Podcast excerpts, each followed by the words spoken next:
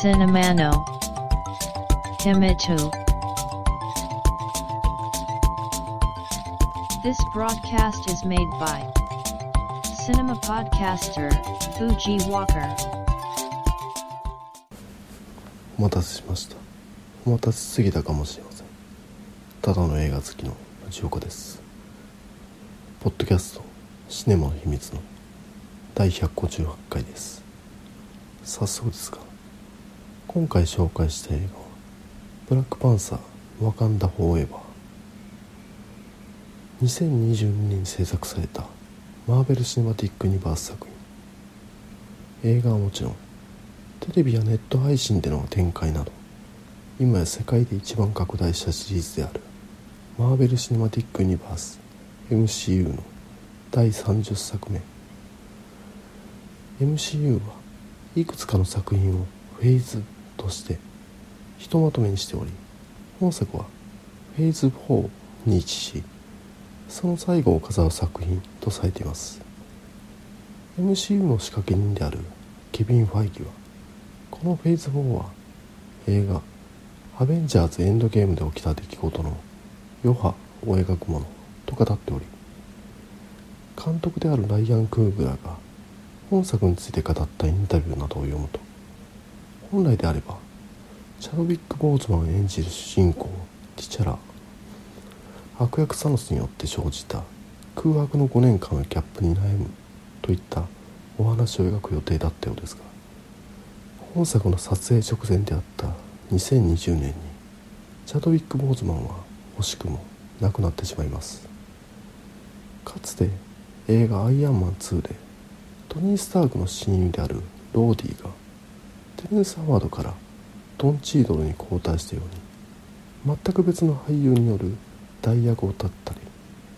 映画「ワイド・スピードスカイ・ミッション」のポール・ウォーカーのようにこれまでのフッテージ映像や兄弟である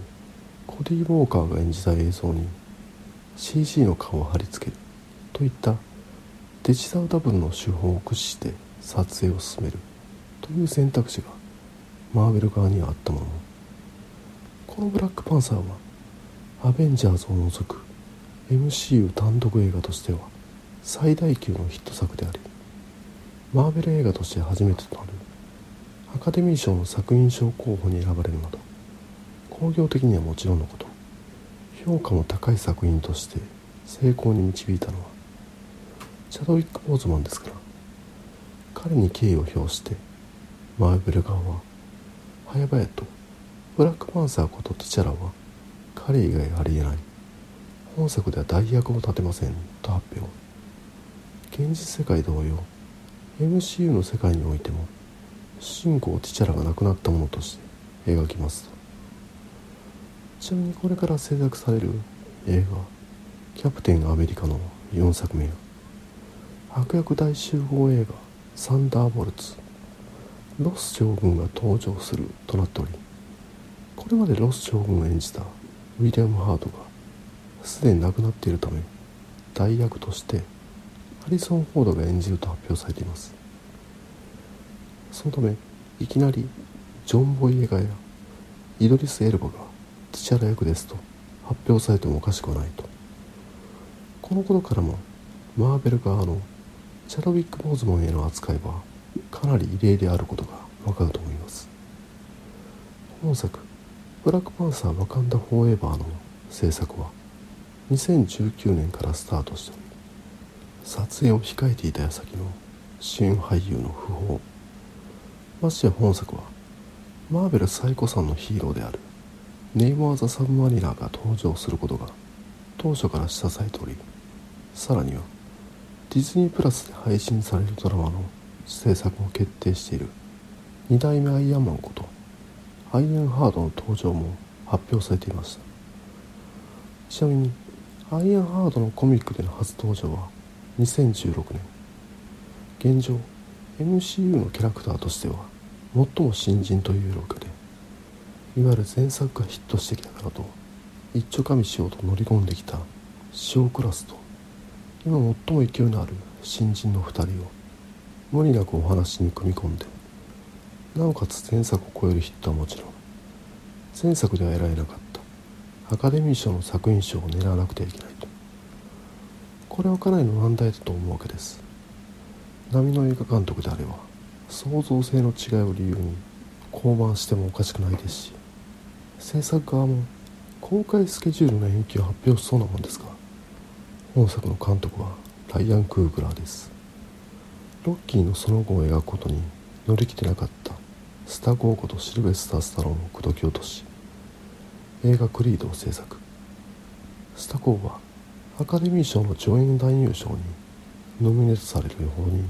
絶賛されるわけです。気を良くしたスタコーは原稿用紙に向かい映画「クリード2」を執筆。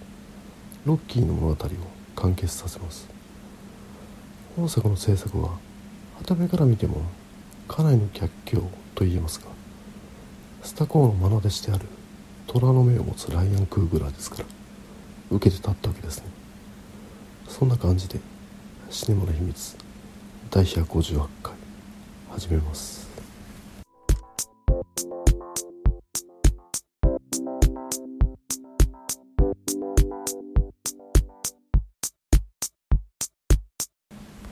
ちなみにこのポッドキャストの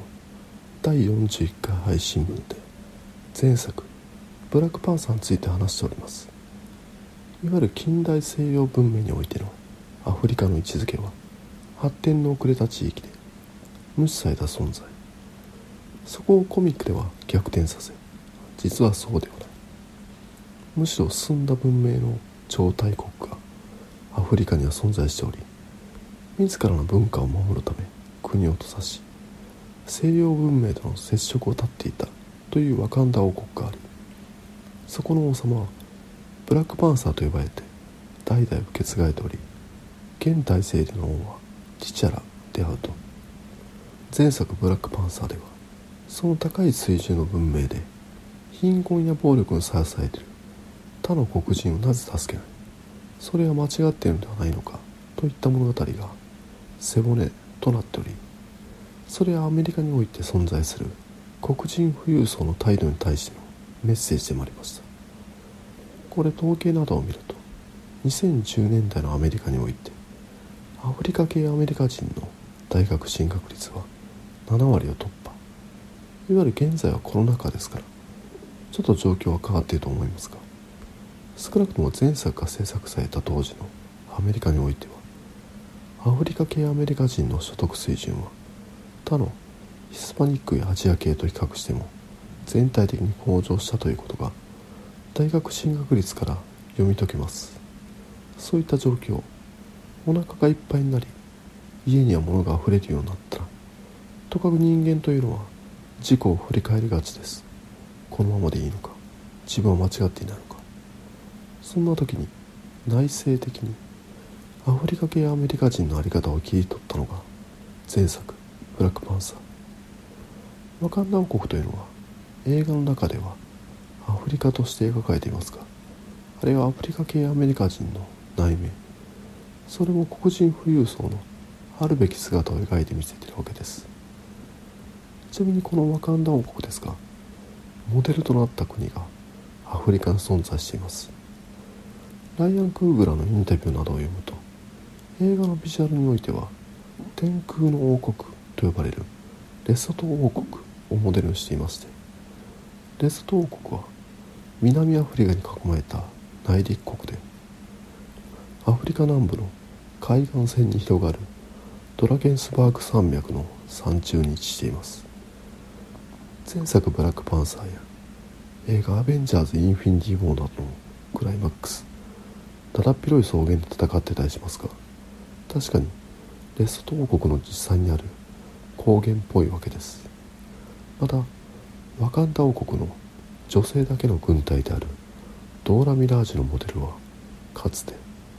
ダホメ王国に存在しており現在の西アフリカのベナンで17世紀から19世紀にかけて栄えた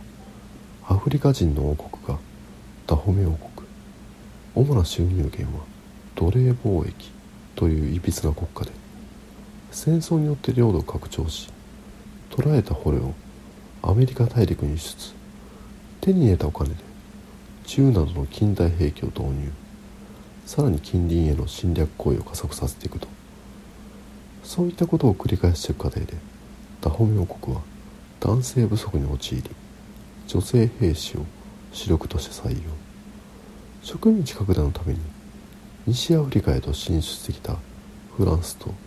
ダホメ王国は戦争になりますが勇猛果敢に戦う女性だけの軍隊を見て驚愕するわけです。これがダホメイアマゾンとして記録されワカンダ王国のドーラ・ミラージュのモデルになったというわけですね。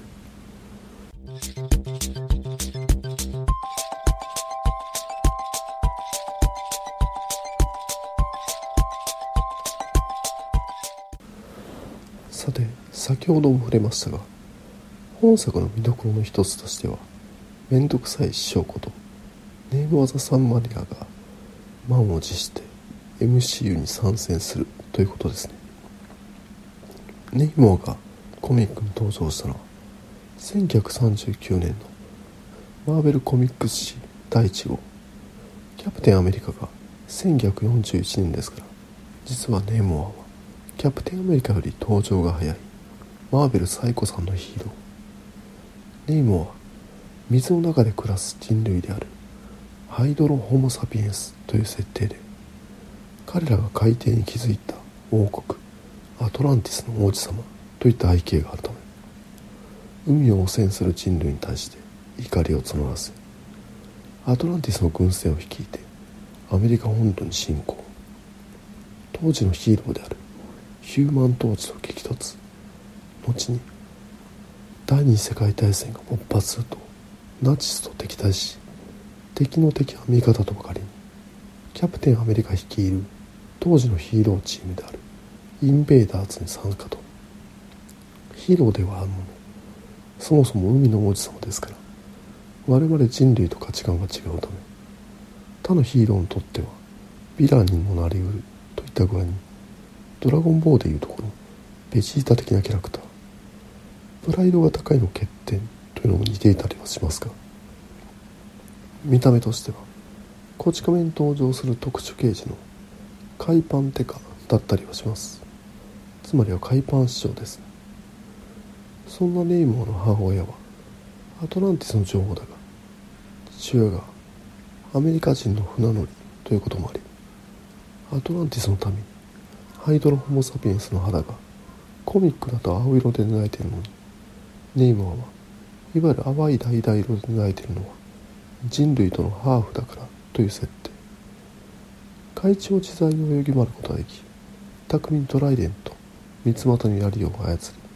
り海の生き物と会話ができるヒーローといった感じで DC コミックで映画化もされたヒーローであるアクアマンとそっくり。DC コミックのデストロークに対してマーベルのエッドブール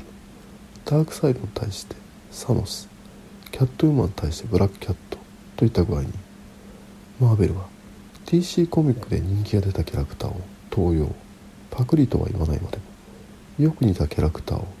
コミックに登場させてきた。という歴史がありますがこの DC コミックのアクアマンに関しては初登場は意外にもネームアより後である1941年。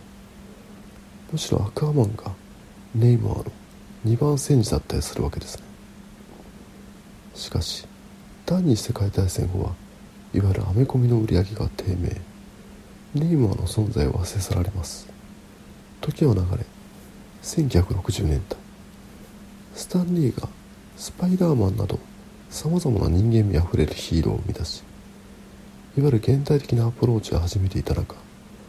ファンタスティック4のコミックにネイモアが突如現れるわけです。記憶を失ったホームレスとしてファンタスティック4のメンバーに絡むと何やかんやあってネイモアは記憶を取り戻しアトランティスの王様奪還ついでに海パン姿へと戻るもアベンジャーズと敵対し北極圏へ逃げ込むとそこではイヌイットたちが氷の像を崇めており無性に腹が立ったネイモアは氷の像を海に投げ込む。ネイマーを追ってアベンジャーズも北極圏へ来ており海を漂う氷の像を発見回収してみるとそれは氷の像なんかではなく第二次世界大戦中に行方不明となっていたキャプテンアメリカだったと。といった具合にキャプテンアメリカのマーベルコミックへの帰還に関与したり宇宙規模の侵略に対抗するための秘密結社であるイルミナティに参加した際にはラスベガスを壊滅させたハルクに対してメンバーたちが地球から追放すべきだと話した中ネイムはただ一人だけが異議を唱える。結果としてはハルクの追放はメンバーによる投票民主主義によって決定されますがその後のハルクは復讐のために地球を襲撃。さらなる産地が巻き起こると面倒くさい師匠こと。ネイマーが正しかったことが証明されるわけです。ね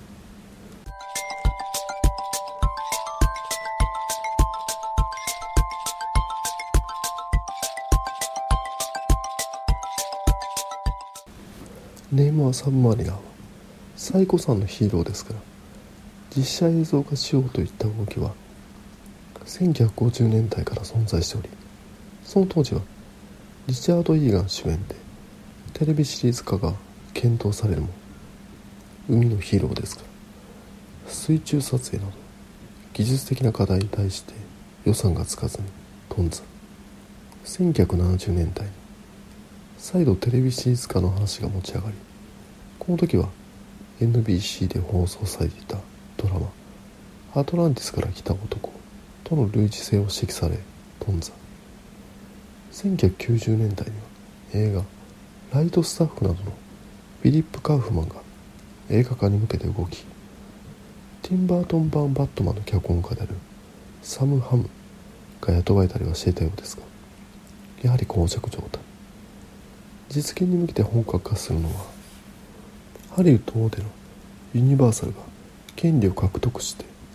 マーベル側と交渉を開始した2001年から同じくユニバーサル作品だったアンリーによる2003年の映画「ハルク」の翌年の公開に向けて準備が始まります。しかし映画「ハルク」がアクションではなく人間ドラマに重きを置きすぎているといった批判があったこともあり当初は地球温暖化や原油流出といった環境問題のアプローチを盛り込もうとしていたようですがどう映像化するか方向性が定まらず制作が難航。心機一転2006年にジョナサン・モストが起用され人類と海底世界の深刻な対立の狭間でネイマーが苦悩するといったストーリーを求め上げる。しかし間の悪いことにジェームズ・キャメロンが2009年に公開予定の映画としてアバターを発表してしまうわけですね。人類と青色の肌のハイドロホモ・サピエンスが対立。それはもうアバターですよとそうこうしてる間にマーベル側で MCU が本格化。2010年の映画「アイアンマン2」のラストシーン。ニック・フューリーがトニー・スタークとアベンジャーズ計画について話す場面。モニターに映し出される地図のアフリカの中部と南太平洋に印がありそれぞれワカンダ王国。ネイモアのアトランティスを示しているとファンの間で話題になります。しかしネイモアの映画化権を保有しているのはその2010年当時のユニバーサルのため最古さのキャラクターでありながら MCU への参戦は事実上無理といった塩漬け状態。そんな中ネイマーの2番戦者だったはずの DC コミックの白亜本が2018年に公開されるよ世界の興行収入が10億ドルを突破する大ヒットを記録。マーベル側としてもネイマーがいることを忘れるなとばかりに MCU 作品で伏線というか匂わせを行います。2019年の映画「アベンジャーズ・エンドゲーム」でブラックウィドウが開いた会議場面でドーラ・ミラージュの声がアフリカ沖の海底で地震が起きていると報告。昨年公開の映画「エターナルズ」ではクライマックスにセレスティアルであるティアマットが海底から出現したことでもネイモアに関連付けた描写ではないのかと憶測を読みました。実現はしなかったようですが今年公開された映画「ドクター・ストレンジマルチバース・オン・マットネス」では別世界のアベンジャーズ的な組織であるイルミナティのメンバーとして登場が検討されるとそんな紆余曲折あったネイモアですが2020年に正式に。ユニバーサルからハルクともなむネイモアの権利が戻ってきたと報道されており満を持して MCU に参戦となったわけですね。延々とネイモア・サンマリナーの話をしておりますが本作「ブラックパンサー・ワカンダ・フォーエバー」ははめ込みヒーローであるブラックパンサーの活躍を描く MCU 単独映画の第2作目であり謎に包まれた。超大国ワカンダが描かれる作品。この後 MCU ではディズニープラスで配信されるドラマとしてワカンダ王国を舞台にした作品が少なくとも2本予定されているとなっておりまた2024年に公開が予定されている MCU 版スーサイドスクワットともいえる悪役大集合映画サンダーボルツでは謎の伯爵夫人であるバルに率いられたサンダーボルツの面々がワカンダに攻め込む内容となると噂されているなど今後も引き続き MCU では重要な舞台として描かれるのがワカンダというわけです。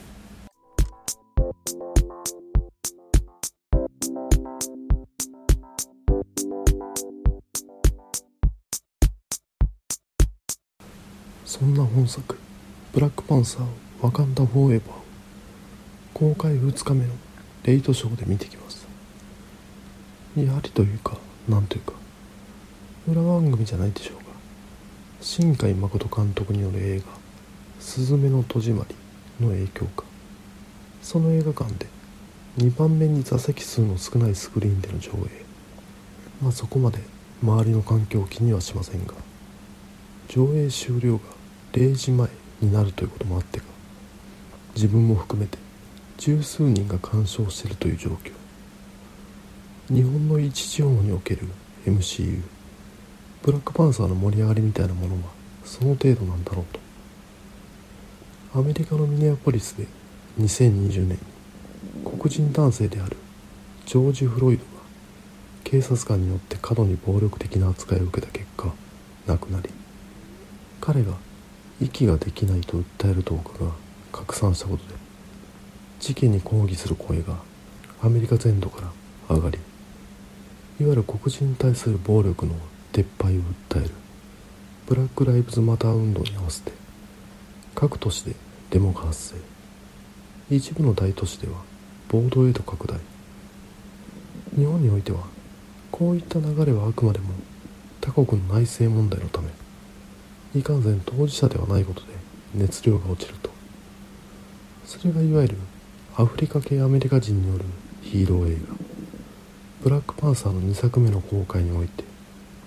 2番目に座席数の少ないスクリーンでの上映という形となって現れていると。さて本作の気になるお話はというと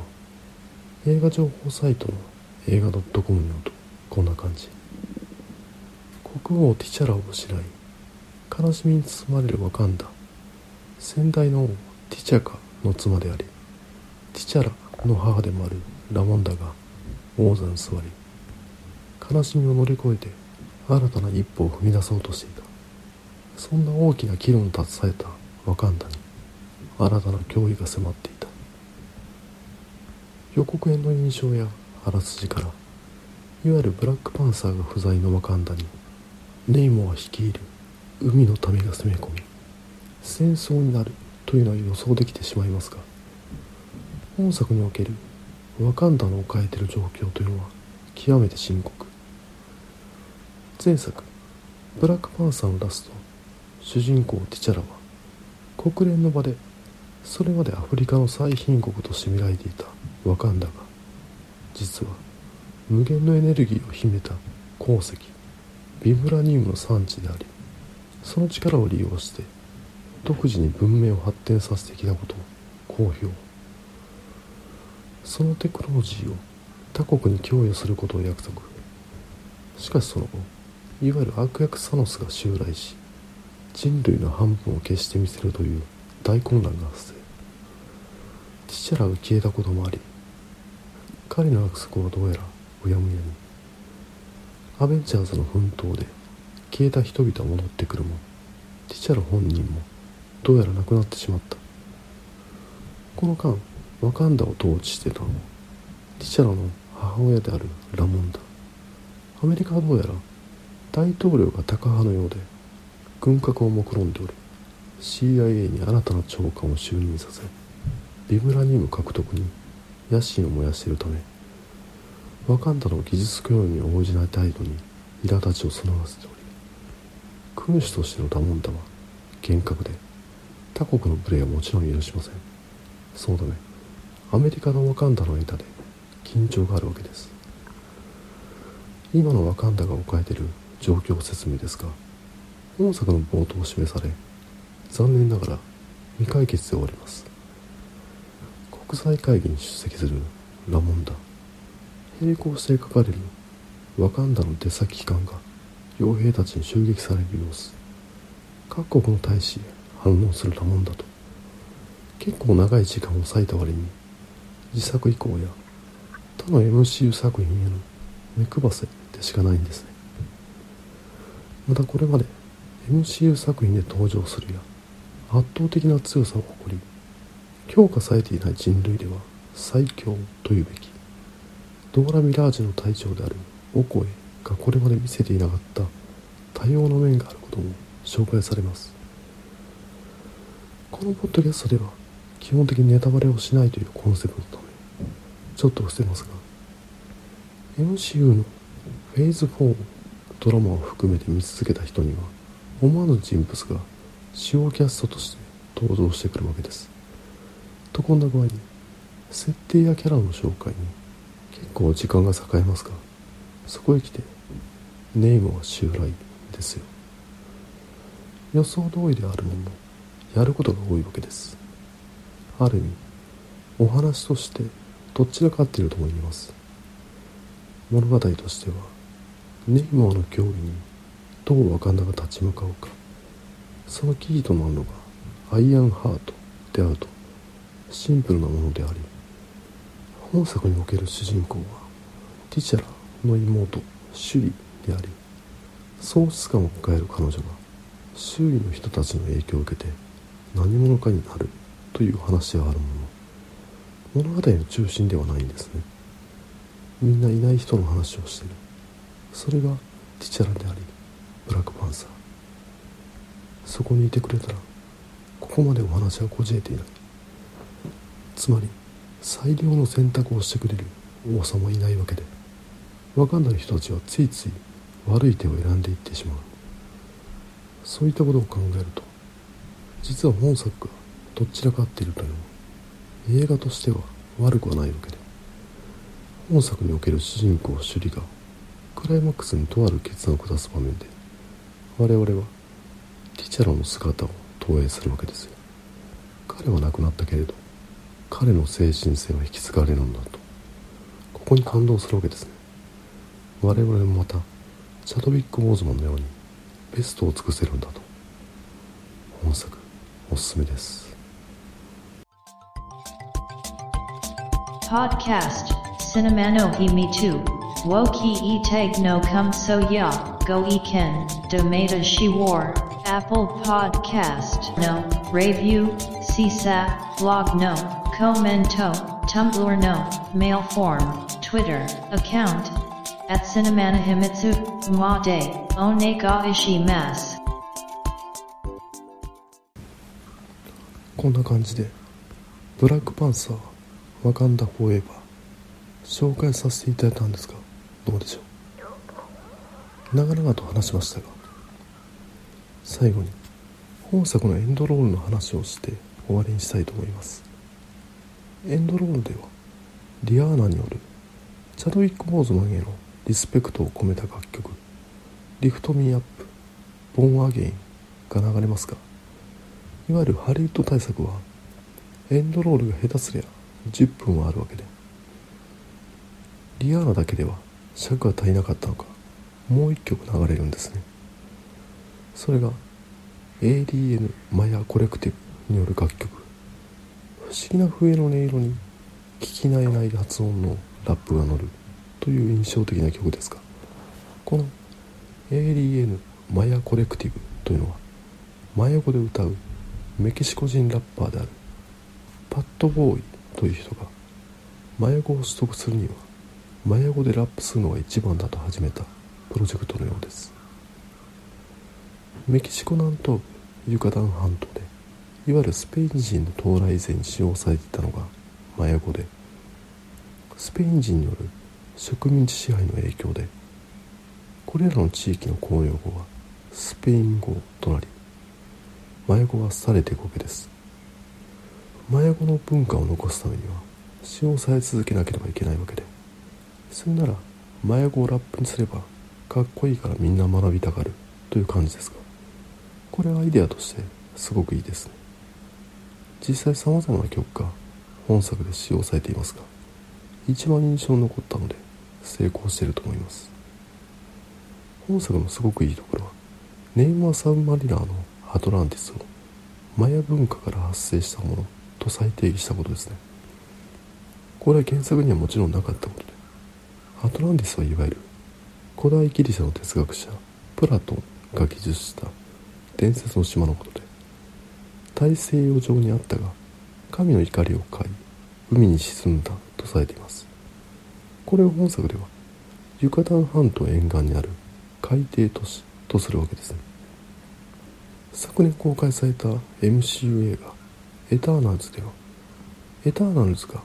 離れ離れになるきっかけとして描かれるのがスペインによるアステカ征服であったりこれまでスポットライトの当たっていなかったものに光を当てようという姿勢はいいですね。勉強になります。それがよくわかるのが本作の最後を飾る曲が真横のラップとなっているわけです。これで今回の配信は終わりですが第158回が最終回にならないことを切に願います。お聴きいただきありがとうございました。繁栄と長寿。Shinema no Himi 2 Podcast. Tuki ni. Sun Kite. Kokshu Makio B Hai Shin. Bat Kunan Bar Wo. Mixcloud Ni Tag Hai Shin Chu. In to enjoy the next broadcast distribution.